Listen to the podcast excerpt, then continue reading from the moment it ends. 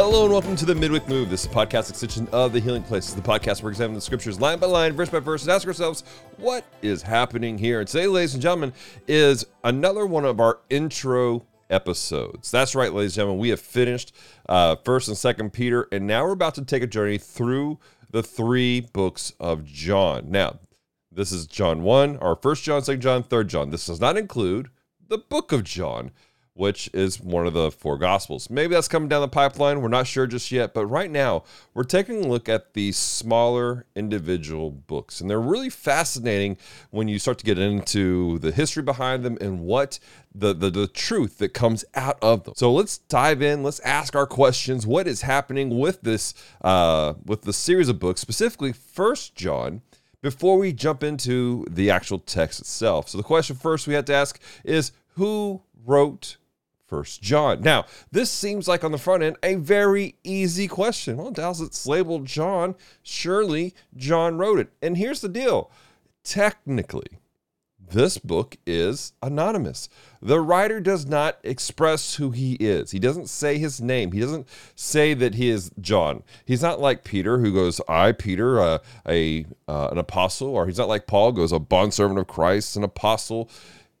This particular book is anonymous all the way through. So, how, why do we call it John? Why do we associate John? Well, there's several factors that come into place here. When you look at the style of writing, the context clues are found within the book of self, and also when you add in church history, it is it's very firmly believed, it's grounded, it's a understood meaning that this is in fact written by John the apostle, the disciple that Jesus loved. In fact, as we read through portions of this book, there's going to be several segments that harken back to the gospel of John very clearly. So now that we have an idea, we go, okay, John the apostle wrote this.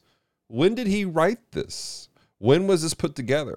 Most scholars say that First John was written somewhere between 85 and 90 AD. This writing uh, represents an older John who has probably matured a little bit.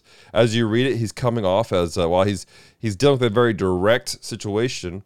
He's coming off as a very fatherly type of individual.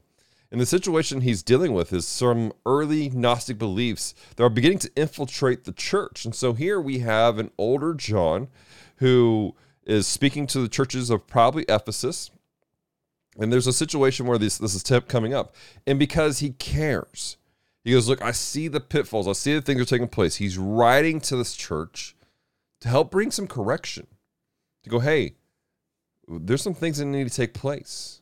There's some there's some stuff that's infiltrating, and we need to guard ourselves, guard our hearts, guard our minds, and bring correction because if we don't, everything's going to fall apart. Which kind of brings us again to the why of what's happening here. John is writing to a group of Jewish Christian households. I'm going to say it again Jewish Christian households. This isn't necessarily to churches that are primarily Gentile that came to know Jesus. This isn't written to a group of people who don't know Jesus as Lord and Savior at all. This is written to a community of believers who were Jewish and came to know Christ. And this is important because of the context of the way he says things, who he's writing to. We have to keep all this in mind. Now, something has happened in this early church that has led many to deny Jesus as Lord. These individuals hadn't just left the community, but they were actively also working to deceive the true believers. They called into question doctrinal, doctrinal standard truths of faith and, by extension, the ethics ethics caused by living these standards. Now, again, as I was saying, the, all these things are infiltrating. It's this early kind of Gnosticism. What we're going to see is this denial of not just Jesus as Lord, but Christ as a person itself, himself. And I, I'm using that as two separate things. Remember, Christ is a title, is the Messiah, the Mashiach, right? They are denying the idea that the Messiah would be physically born, manifested. On top of that, they're denying that Jesus himself was said Messiah, obviously, because he was a physical individual. And then these people are trying to actively deceive the believers that are in there. So that's the situation. You have John coming in with a very fatherly, loving way, trying to bring correction, help walk them through essential doctrines of the faith, help them to understand the truth, but bring warning going, hey, look, there are people who are actively working to deceive you, actively working to pull you away from the truth about who Jesus is and who the Messiah is. This is going to be a very rich, very, uh, very deep conversation we're having about what we call a Christology the study of Christ and what that means. So some of the subjects found in John, and there's about there's five like segments I would kind of level this out. The first thing is the principles and practicalities of having an authentic relationship with God. Now I know what some of you guys are going. You're like, well, Dallas, I thought you just said this is about the Christology of Jesus and the Messiah. Yes, it's true. But within that, to understand who Christ is, we had to have a authentic relationship with God our relationship with God, our relationship with uh, with Christ, is paramount on our understanding of who Christ is. If Christ is not physical, if He's not here physically, if that's not a thing, then everything shifts a little bit. So in the first part, Paul is, or not Paul, I'm sorry, John's dealing with some principles and practicalities of what it looks like to have an authentic relationship with God. Then he goes on to uh, ask, what do we do? What does it mean to be a child of God? Like, what is that? We say that word so often. I'm a child of God, and that's great. That's awesome. But what does that actually mean? I feel like a lot of people throw that out there, but they haven't asked themselves, what does that look like? And so John's going to answer some of those questions for us. We then go into a conversation about how to recognize spiritual truths. Again, he's dealing with the church that's being deceived. And so John's having to go, okay, look, here's the truth. This is what it means to have a relationship with God. This is who Christ is. And this is what it means to be a child of God. Now, let me help you to be able to decipher what's being thrown at you, what's right and what's wrong. And then he goes into a conversation about what is the love of God and how it affects us.